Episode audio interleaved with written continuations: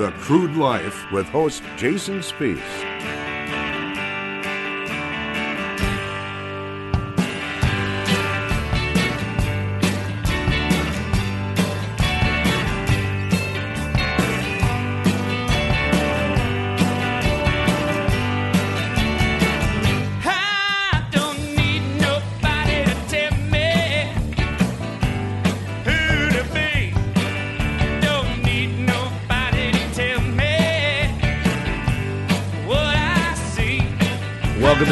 Live Week in Review. My name is Jason Spiess. Thank you, folks, for joining us. We got a fantastic program in store for you this week. We talk with Kevin Black from Creedence Energy Services.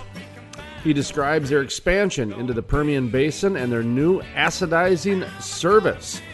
Terry Etam joins us with the energy writer for the BOE report, also the author of The End of the Fossil Fuel Insanity discusses the rise of the environmentalism and the speed of the narrative against oil and gas. Dr. Loren C. Scott, economist and energy expert, discusses the issues of solar, wind, and how natural gas pertains in the economy, politics, and consumerism. Plus, our weekly Davis Refinery update from William Prentice, the CEO of Meridian Energy Group, plus much, much more on today's episode of the Crude Life Week in Review.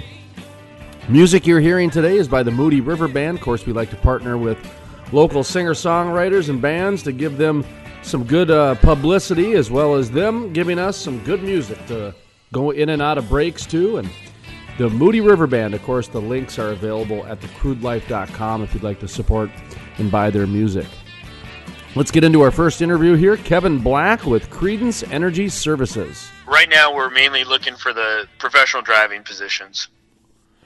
And how about down in the Permian? You mentioned expansion. Uh, are you guys just opening up an office down there? Are you already down there? Talk to me about the move. Yeah, so we uh, we have a facility and a yard down in Texas. Um, we have a team set up uh, down there, so uh, we're really just uh, dipping our toe in the water, so to speak. But we anticipate things to get off to a quick start down there as well. Well, for those folks in Texas that might not be familiar with you and perhaps are listening via the technological wave of the internet, or maybe they're driving up in the five state radio region that we have. But uh, talk to us a little bit about your services, what you do, what kind of customers that you guys are looking for. Uh, give yourself a little bit of an introduction for those Texas folks who may not know you. Yeah, you bet. So Creedence is uh, an oil and gas production chemical company. Um, the best way to think of what we do is we're like the doctors and the pharmacists of the oil field. Um, we specialize in uh, mineral scale uh, remediation and prevention, as well as corrosion prevention. Uh, those are really the two areas we focus in. And down in Texas specifically, we've we started up our mineral scale deposition uh, remediation program, otherwise known as acidizing. Uh, that's a fancy way of, of, of talking about acidizing services. So uh, that is what we're focusing on uh, right now in the Permian. Uh, but over time, we'll be transitioning into offering a, a full suite of production chemicals as well. What's acidizing services? So uh, wells over time uh, produce well. They produce three things: oil, water, and gas. And over time, uh, the water, which is packed with minerals, those minerals have a tendency to precipitate out onto the pipe. Um, much like or if you never were to clean your uh, drain on your shower, that white scum will build up over time. That that's a scale deposit essentially. The same thing will happen in an oil well to the point where the pipe will actually completely plug off and you won't be able to produce that pipe. Um, we've developed really a one of a kind uh, pumping system that can go out to these wells and very safely and very efficiently um, pump down a, a blend of different products to actually dissolve that mineral scale and remove it from the pipe and return that well to production. Tell you some of the technology you guys are coming up with out in the field's amazing. Um, how many products you guys slinging around over there? Well, um, we have really an endless uh, number of, of chemistries, different chemistries I that, that we sell. Um, yeah, the, the formulations, are, that's one advantage we have is that we can very quickly respond to the needs of our customers and adjust our formulations to the specific problems that we see in the in, in, on a particular well. That's given us a huge advantage to be um, very solution driven and, and, like I said, very responsive. Because in the oil field, time is money, and uh, that's that's how we've built our whole business model around is, make providing high quality and quick solutions to our customers. I suppose that kind of people forget that uh, a lot of this stuff has to be really specific to every you know square foot out there. It can change that quick. Yeah, absolutely. Um, while there's certain um, common themes across the oil field from a from a chemical analysis perspective, each well is different, um, and each well can have its own set of challenges. Um, and it's really important to have um, essentially the adaptability to be able to respond accordingly to what that well needs. And with our lab in Williston, we are we are able to have a very quick turnaround time in terms of analyzing the the brine properties, and then from there modeling that that brine to predict the corrosion scale tendencies. And this is getting very probably boring and technical, but at the end of the day, it allows us to make sure we are get, getting a custom solution to the customer. And at the end of the day, preventing wells from failing and optimizing their production. Kevin Black, President, Creedence Energy Services. Kind of wrapping up here a little bit, unless there's anything else that uh, we wanted to chat about. We want to get you on the horn, talk about your expansion into Texas, and of course, we heard you guys were growing so so much. We had to hear about your new hires. So, uh, just kind of wrapping up a little bit here, give you the final word. Anything we missed? Anything you want to reiterate? Just kind of the uh, floor is yours, sir. Yeah, well, thanks again, Jason, for having me on your program. Um, again, we are we're it's very exciting time I think to be in the oil field right now, and we're we're thrilled to be what we're doing what we're doing at Creedence. But to do that, we need a great team, and uh, we have a great team already, but that team needs to grow. And so, if there's anybody out uh, in Western North Dakota who uh, is looking to join a, fast-paced company, um, a very team-oriented company if you've got an appetite to learn and contribute, um, we're looking for exactly those types of people. Again, we are hiring uh, delivery driver positions. They're CDL class A, B, and C positions with hazmats. If you have those credentials, that's great. If you don't, we're willing to train. Uh, but at the end of the day, we're looking for great individuals and uh, we're hiring. So please visit our website, www www.credence-energy.com and click on the careers link and you can apply there. And that was Kevin Black with Creedence Energy Services. To listen to the full length interview or to check out other exclusive interviews, visit thecrudelife.com. That's thecrudelife.com. My name is Jason Spiess, and this is the Crude Life Week in Review.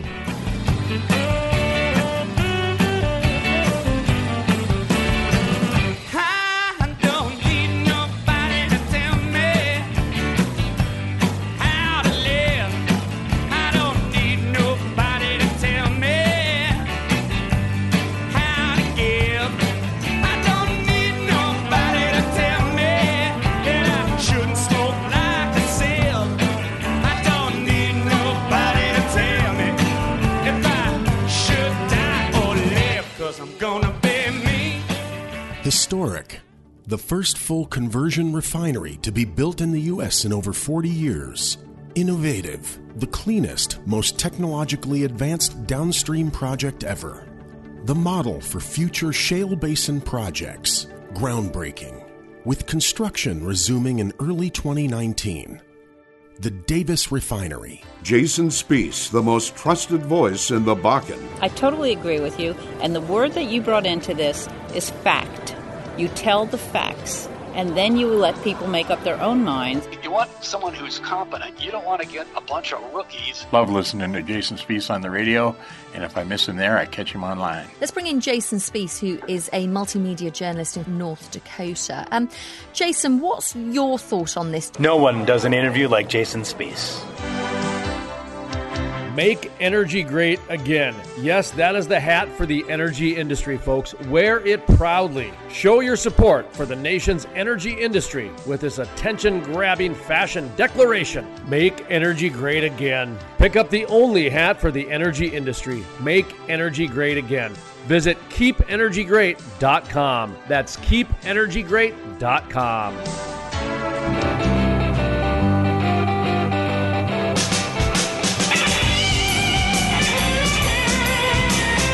Welcome back to the Crude Life Week in Review. My name is Jason Spiess. Thank you, folks, for joining us. Coming up next, Terry Etam, an energy writer for the BOE Report and an author with the end of the fossil fuel insanity and also blogger for Public Energy Number One. This is Terry Etam. It's it's it's astonishing that the whole trajectory of the world is changing in in this time frame. It's like you're saying. I read a uh, FERC uh, allowed um, the expansion of or the creation of several LNG export facilities on the Gulf Coast, and, and part of their criteria, the thing they were concerned about in future was the impact of climate change of allowing any more of these facilities. And this is natural gas we're talking about now. So, and six months ago that was unheard of. So, you're right; it's just changing at warp speed, and I, I think the this narrative it, it's like a mania to me, or religion, like you said, that's just gripped the world, and it's just a, a self feeding thing now. You have people in Europe, groups, um, Extinction Rebellion, this group I read about, that's just sitting down in the middle of the street and blocking the streets off, and it's just uh, it's accelerated like nothing I've ever seen. So I I'm haven't really followed the presidential campaign, which I probably won't. Uh, being a non-political program, that's one of that's one of the beauties that we can have. We tried to do politics for a little bit. We sent an intern in, and a half hour later, from watching all this the twenty-four hour news shows, he came back a ninety-year-old man. So we, we, we decided not. I'm just kidding. Um, it just sucked the life right out of him. Sounding like a baby. Yeah, Um, it would. Are are Bernie Sanders or um, Elizabeth Warren even saying what the solution would be, or are they just finger pointing, saying, you know, let's just ban it? Do, do you know? Because I, I haven't seen any solutions or heard of any solutions. Well, I think that's the the key turning point for us as an industry is, to, is you you're onto something there. Is that they have no solutions. I think they're just re- trying to reflect this wave of opinion that's just taking over. You have everyone talking about climate change. It's everywhere, and um, and, and but it's it's just gone too far, too fast, and there's nothing that can be done about it in the short term. And we saw that up in Canada here. We've had a couple of governments that got put in place that were green, greenish or green leaning, anyways, and um, their tone changes once they get in power. We had that in Alberta here. That once once you actually have to run the show, then then and someone hands you the keys and says, "Okay, you want it to go green? Well, make it happen." And then when they actually have to deal with that and realize, "Oh, well, do I want to?" wipe out existing industries? Do I want to rewire the country at an unknown cost? Uh, when they're faced with those actual challenges, then they kind of slink back away from from the claims that they're making, which is, I suspect, what's happening with your candidates here. They're trying to make political hay by by talking the talk that is all part of the news narrative right now, and it, it's everywhere. Like uh, climate change, obviously, the discussion is every discussion hinges on climate change now. It's become a joke almost about everything you see that has a negative impact is climate change, and excuse me, they're just riding that wave. So I could see why they're doing it. Uh, when push comes to shove, if they ever get in your power, I don't think that they would stand by it. Where's the media? You know, you and I work in the media. Um, I'm I'm in the third world of media, so I mean, there's there there in you know any. I'm fine. I got my niche. I'm I'm very happy. I found my place in the media. Um, but you know, we're not we're not Fox News. We're not MSNBC. We're not CNN. We're not NBC, CBS, Viacom, whatever you name it. We're not one of the big guys. How are they allowing this um, narrative to even be there? I mean, I, I said this in my last interview that you know, every year you got some crazy presidential candidates, you know, maybe the guy that wears a Merlin hat and he wants to, you know, legislate dragons. To me, that's almost as sane as trying to ban oil and gas. I mean, that is how crazy that statement is that it should be in there with dragon legislation. How come the media isn't how, how are they allowing this? You know what I mean? Is it just kind of is it really the Kardashians keeping up with the Joneses that kind of dictates everything or what? I, I'm just astounded. Well, I'm just astounded. Well, I, I'm astonished too, and it's a bit through um, for any of your your audience old enough to remember the dot com boom or the housing boom, um, and it just seems to be these manias where they just lose any their feet leave the ground and they just start floating in the wind with the, the tide of opinion. I remember in the housing boom in the U.S. reading these articles from um, websites which were running counter to the narrative, and they were saying like, "This is insane! Like, you can't be giving mortgages to people with no jobs and no income." And it was happening before everyone's eyes, and and, and a few people and we feel like that now. I think looking in at this madness, going, "This you can't be serious about this," but it happened and then it blew up. In- inevitably, these things blow up, and it was the same with the dot com boom in, in the late '90s when when kids, 15 year old kids, would start a website and sell it for two million bucks, and that this was happening all over, and this is the new age, and then it just kind of blew up, and this is going to blow up too because, like you say, it's it's just not feasible. You can't you can't replace fossil fuels in any time frame. You can want to, and you can start working towards it, and you can promote energy efficiency measures and whatnot. But the, the pace that this has just picked up is just, I, I think it's just media's kind of lost its mind. They're just going with the flow, which is being pushed by the the people behind it. There's they claim to have like a hundred thousand scientists that have signed on. They've they've captured the market on any kind of academic studies, and um, they, they just they're pushing out this material at an outrageous pace. There's this really funny uh, Twitter feed that got sent around last week. Um, some wise guy on Twitter, or woman, I think it is, she compiled a, a list of headlines from around the world about all of the places that claim to be warming faster than the global average. And it's almost every region on Earth. Every every country claims to be warming anywhere from two to ten times faster than than the global average. And it's just this page after page of these headlines, and it just makes you laugh after a while. And and then some climate scientists jumped in and said, "Oh well, that's of course countries warm faster, land warms faster than the ocean, so that explains it." And then this this wise guy on Twitter put up a bunch of more headlines that said, "Well, the Pacific Ocean is warming 15 times faster than previously thought, and the Indian Ocean, and all of these oceans." So if you step back and you look at the, if you add up, if you have the time, and you can analyze this media narrative, it's just completely gone bonkers. But people are buying into it because they think it gets votes. So it's just it's amazing that the the media allows it. Like I said, to me, the when you take a step back and listen to somebody utter the sentence, "We're going to ban drilling," that is as crazy as dragon legislation. It is just. It is. It is. I mean, I, I I feel stupid saying it. I actually feel like I'm I'm being judged for saying such a ridiculous comment because I, I, I, just when I heard that I actually stopped and just stared and went, "Oh, I don't even know how to respond to that." no, it, it is too absurd for words, and, and part of the problem circles back to what you said earlier about you want to be non-political or apolitical, which is a, a wise move. Um, but people keep wanting to make this energy thing political, so they they they haul politics into it, and they've tied fossil fuels to certain um, agenda in the political sphere. And even the United Nations has done this. They said that climate change is a fight against global poverty and social welfare around the world. So, so they're they're making it political, and and that's why you get people that know nothing about energy who are saying we have to shut down drilling, and and but they're not responsible for it. And you can say anything you want. You can say let's go solve world hunger next week, and that's a great idea. But how are you going to do it? And that's why no one says that because it can't happen. But for some reason, these people still believe that they can say that, and that the media just keeps reinforcing it because you read stories about how wind and solar have taken over and they're dominating. They're not even close. They're like uh, several percentage of the load, and it's just when conditions are right that they are useful, and most of the time they're not useful. So, but but the media narrative would lead you to believe otherwise. Um, I just did a Google search for an article I was reading or writing, and um, if you Google search uh, wind energy, you come up with like 500 million hits, and solar energy is like 600 million. Fossil fuels is 80 million.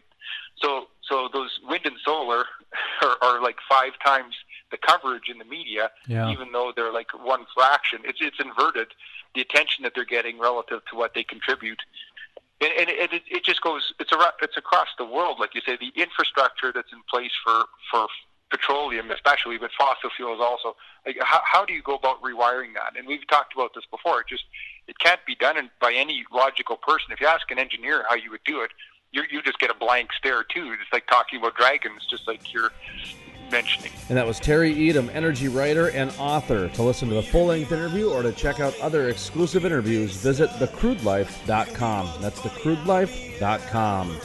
My name is Jason Spiess, and this is the Crude Life Week in Review. If we were pigs, we'd be getting dirty. We're kinda like that, we're kinda like that girl. We're kinda like that, we're kinda like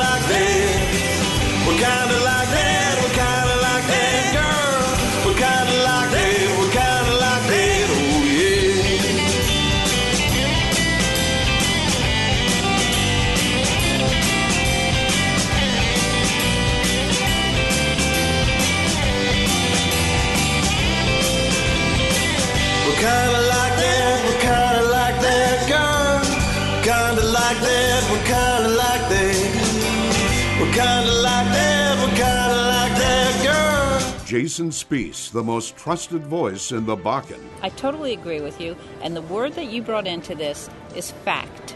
You tell the facts, and then you let people make up their own minds. You want someone who's competent. You don't want to get a bunch of rookies. Love listening to Jason Spiess on the radio, and if I miss him there, I catch him online. Let's bring in Jason Spiess, who is a multimedia journalist in North Dakota. Um, Jason, what's your thought on this? No one does an interview like Jason Spiess. Historic. The first full conversion refinery to be built in the U.S. in over 40 years. Innovative. The cleanest, most technologically advanced downstream project ever. The model for future shale basin projects. Groundbreaking. With construction resuming in early 2019. The Davis Refinery. Make energy great again. Yes, that is the hat for the energy industry, folks. Wear it proudly. Show your support for the nation's energy industry with this attention grabbing fashion declaration Make energy great again. Pick up the only hat for the energy industry. Make energy great again. Visit keepenergygreat.com. That's keepenergygreat.com.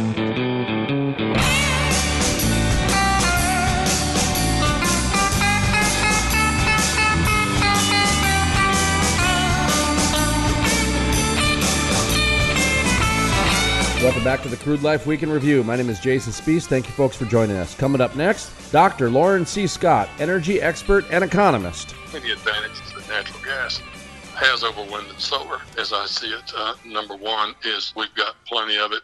Uh, the nice thing about natural gas is it's always there. It's the one constant. You got plenty of it. It's going to be there. Whereas the wind does not always blow, and the sun does not always shine.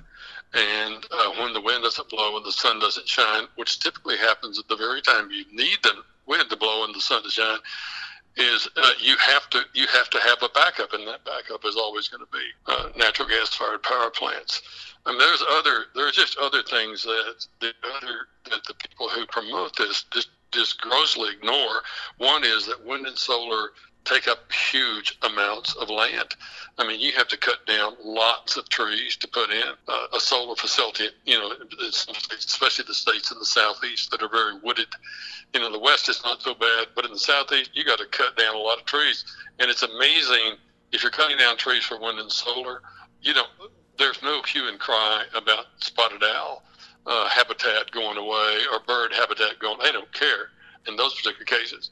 Which brings us to in, of wind, people, uh, the, the environmentalists totally ignore the bird kill.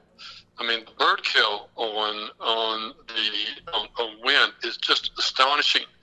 The the uh, Audubon Institute looked at just one canyon, uh, Colorado, can, uh, excuse me, California. I think it's called the Amata Canyon. I believe that's right.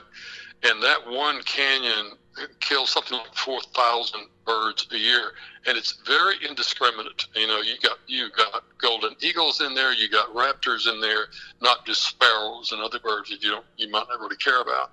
So the, the wind and solar folks get away with a lot simply because they're renewable, and I, I think that's that's a side that needs to be spoken about a whole lot more than it is. Let me ask you about the wind wind program's reclamation. Uh, last I checked, it's been a number of years, but my understanding was is they really didn't have a cohesive or very very, good uh, reclamation program. So a lot of those farmers are just going to have those wind turbines sitting there long after their expiration date. Well, Well, there's that. Plus, I think a lot of farmers who uh, who bought into that also discovered something else, and that is that living close to to to uh, wind turbines is not a particularly happy thing to go through. I mean, they are not quiet. Uh, there is a hum that's associated with them that is that is nerve wracking to many people. That has been a problem as well. And so it is just not all nice. You know, where I'm from, I'm actually from the Permian Basin. I'm from West Texas, and out there you don't have to worry about trees, and you don't have to worry about birds so much. There's not any hardly any birds because it's so such much desert uh, area. So it, it's okay. The problem is you, keep coming back to this, and that is that the wind doesn't blow all the time. In particular, the wind doesn't blow so much in in June and July, June, July, and August, it's just not real constant like it is the rest of the times of year. And that's the very time you need to be generating electricity to run our air conditioners. And they haven't figured out the storage problem yet uh, when it comes to electricity generated by wind and solar. And uh, until they do that, uh, they've just got it's, it's going to still remain, I think, almost a single-digit part of our of our electricity grid. How about when it comes to solar? Um, of course, solar, a lot of people think it's a great renewable as well. Some of the things that I've looked at is, of course, the, the mining when it comes to creating the batteries that are behind. Sure. Uh, is is a little bit more like your bird your your bird issue reminded me of the issues with solar, which are kind of counterintuitive too. And this goes all the way back to the paper and plastic bag argument when people started realizing that uh, paper bags were worse for the environment than plastic ones because paper ones not only you cutting the trees down, but now you got to use all of this other energy in order to create the pulp and the paper and the bags, et cetera, et cetera. That's what I see happening on the solar side of things. Is is you know is are, between the production and the, and the lithium mines and everything else. What what are some of the issues that you see with solar? Those are the ones that I see. They're not up to up to par, but um, are there are other disadvantages to solar that you see? Well, I mean, the, the, again, to me, the main thing is if you want to do solar anywhere other than the desert areas of the United States, um, you, if you want to do it, say in the southeastern part of the United States or the northeastern part, just the eastern part of the United States in general, you've got to cut down a, humongous amount of trees. You've got to destroy a lot of forest in order to start meaningfully generating a lot of, uh, of uh, uh, electricity by way of solar. And of course, that's also the area of the country that quite often is cloudy. Uh, and for sure, the sun only shines half the time of the year. Uh, and, and and also, if you read some of the literature on the bird kill associated with uh, with solar, there's quite a bit of that too. Because what you're doing is you're taking those those mirrors and you reflected it into one place. And if the birds fly through that place, it's like being zapped. I mean, they just get zapped as they fly through that area. So um, to me, we keep kind of coming back uh, to when it comes to solar, your fuel costs are almost free. But there's a whole lot of stuff that is not free. And the bird kill, the destruction of forest area, um, the fact that you can't store it yet. They haven't figured out a way to do that. What that means is you always have to have a coal-fired power plant, not either, uh, excuse me, a natural gas-fired power plant as a backup when the wind doesn't blow, the sun doesn't shine. Which means ultimately you're still going to have to you're still going to have to pay for that, that gas-fired power plant, and it's it's just not clear to me that in the long run this is a good plan. Well, and that's why I keep going back to this the, the, the crazy argument for natural gas subsidies because it just seems like no matter how you slice and dice it, whether you're talking about coal or whether you're talking about natural gas, I'm sorry, uh, wind or solar, it just seems like that natural gas has to be there as the failsafe, as the safety net. And right now, we've got such an abundance, like you were saying, it's trading on a negative dollar value down there in the Permian because of there's so much of it. But then I just see all these, you know, these capitalists that are, you know, the one guy, there's some crazy guy up in Canada using natural gas to mine bitcoins. I don't even know how that works, but good for him, you know. And then you got these other guys trying to convert it into liquid natural gas, and other guys trying to turn it into batteries and everything. I just see where, you know, solar and wind has really had, you know, no pun intended, but they've had their day in the sun, and their advancements are, are, you know, less than stellar. They they they they, Yeah, they well, promised they'd be further along. Yeah, yeah, I think that's true. Now, what, however, what is going on is that if you go to virtually any of your utility firms, the people who are actually generating electricity, they are just under immense political pressure to switch to more renewables. I mean, it is it is very very it is a very very strong and powerful political force on them. So they're doing it anyway.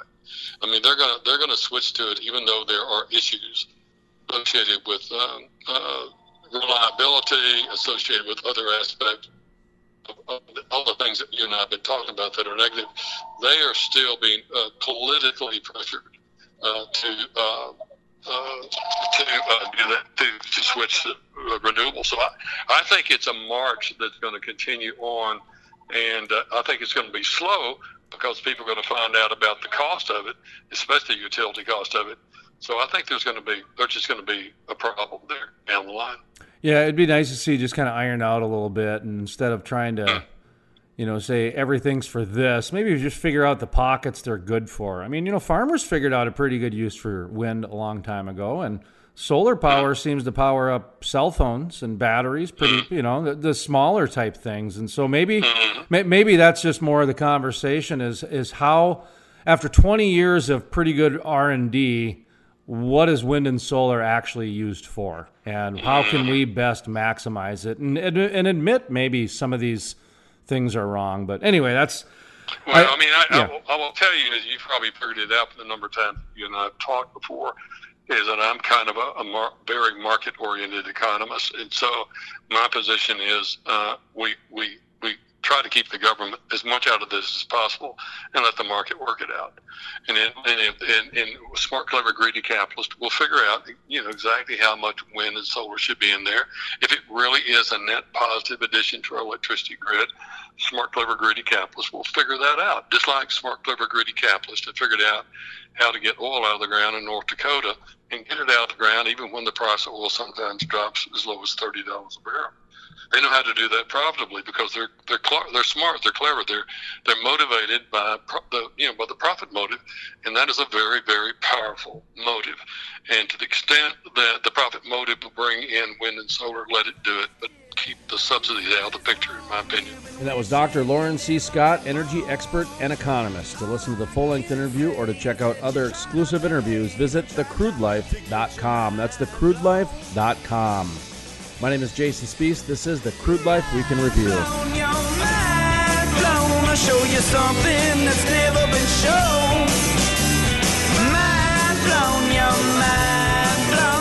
Historic.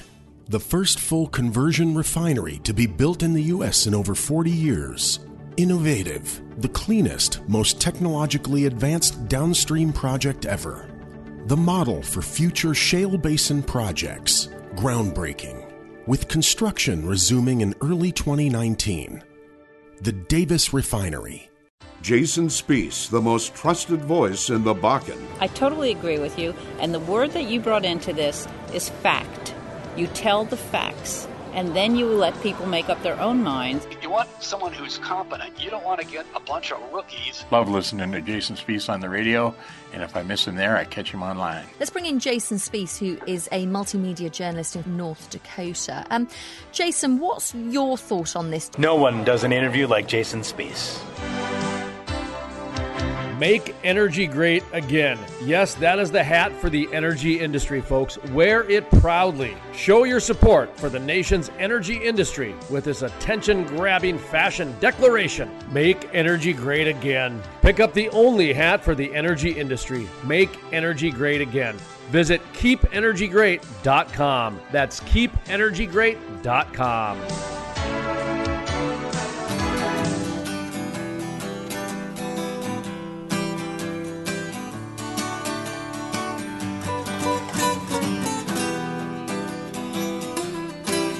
Welcome back to the Crude Life Week in Review. My name is Jason Spiess. Thank you, folks, for joining us. Coming up next, our weekly Davis Refinery update. William Prentice, the CEO of Meridian Energy Group, gives an update on the Davis Refinery being constructed in the Bakken oil fields near Belfield, North Dakota. Yeah, that's that's been an ongoing story and a, and a very interesting one. To you know, I'm I'm an engineer by training, so I get very excited about what we're going to do and. Uh, uh, our our team is is very very uh, first rate um, industry wide. Um, these are guys who didn't want to do things the same old way. Uh, this started during the permit process. I I think a lot of people were confused by the fact that we got very excited about what we were going to be doing on air quality, uh, even after we filed the first uh, uh, generation of our air quality permit application. And in fact, we came back in uh, uh, in April of 2017 with an amended application that showed reduced emissions. We we're so excited about what we were able to achieve on the engineering side. And this is just a matter of the fact that nothing like this has been done in 40 years. Uh, last full conversion refinery was built in 76, I think it was. And there's just been a lot of technology developed that hasn't been applied comprehensively in a project like this yet. So obviously we were excited about that. Uh, the permit was, was granted based on that new engineering, and although we were very conservative uh, in in doing this, we were able to achieve a synthetic minor source designation for the plant, uh, which again was a first in the industry. Oil and Gas Journal called it uh, historic.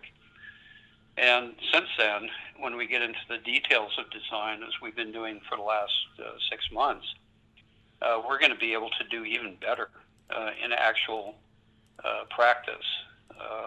so, you know, our, our ability to uh, surpass even what we've committed to in the air quality permit is is just uh, we're amazed by that and and we're very proud of it.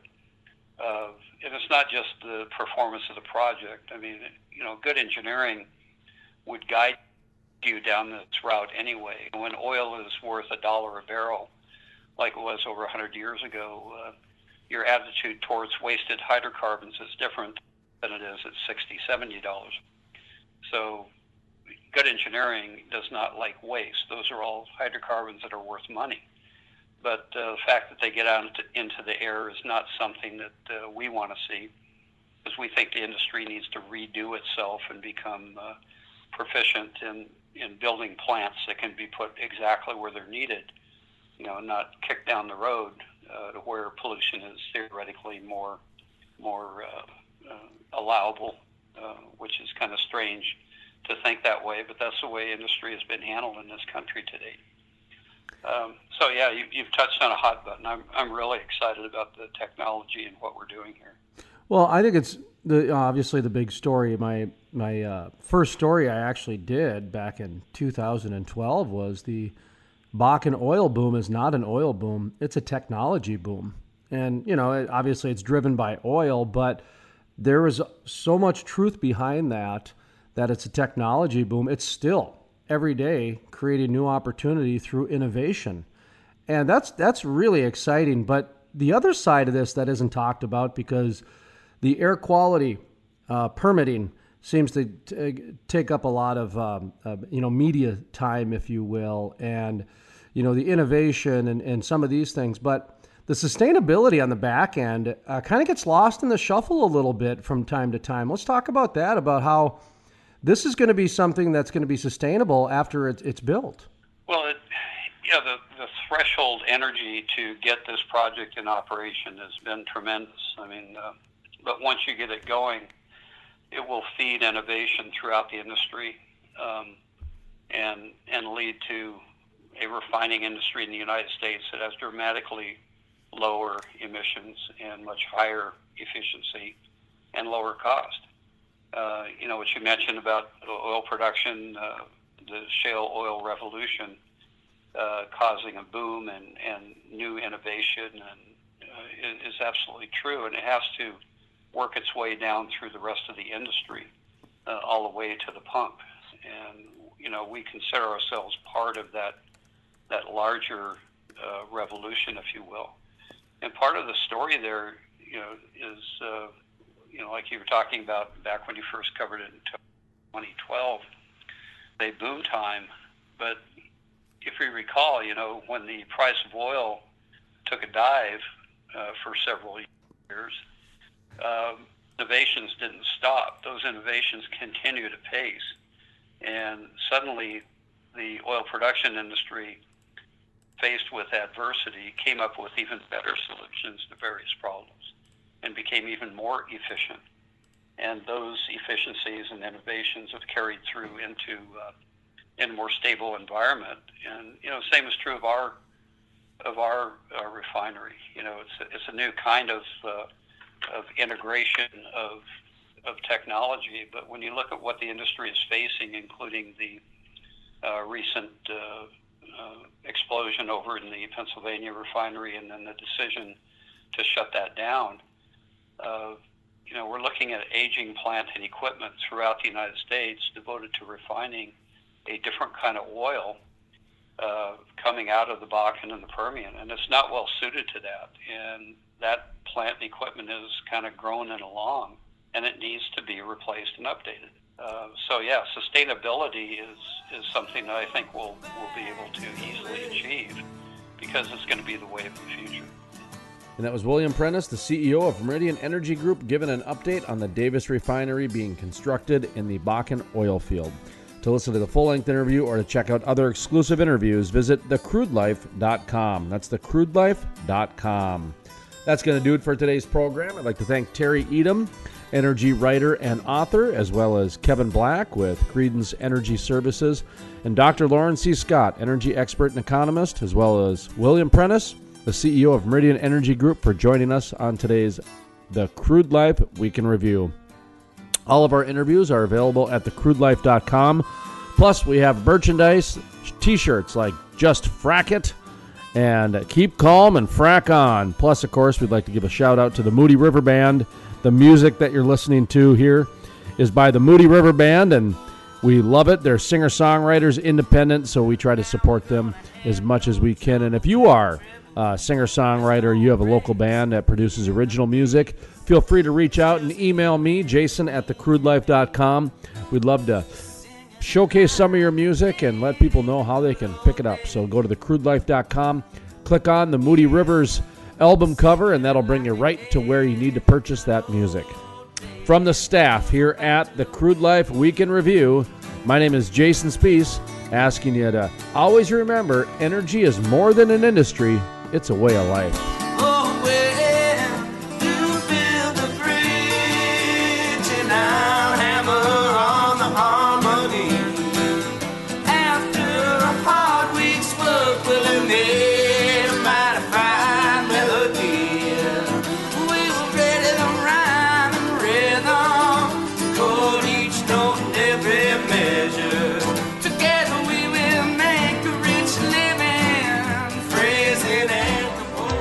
Make energy great again. Yes, that is the hat for the energy industry, folks. Wear it proudly. Show your support for the nation's energy industry with this attention grabbing fashion declaration Make energy great again. Pick up the only hat for the energy industry. Make energy great again.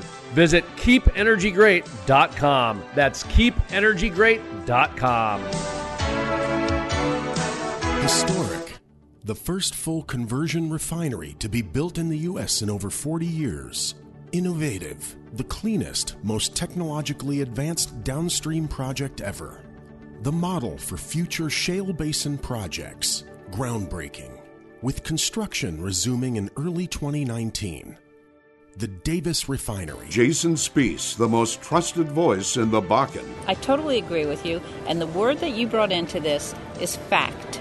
You tell the facts, and then you let people make up their own minds. You want someone who's competent. You don't want to get a bunch of rookies. Love listening to Jason Spiess on the radio, and if I miss him there, I catch him online. Let's bring in Jason Spiess, who is a multimedia journalist in North Dakota. Um, Jason, what's your thought on this? No one does an interview like Jason Spiess.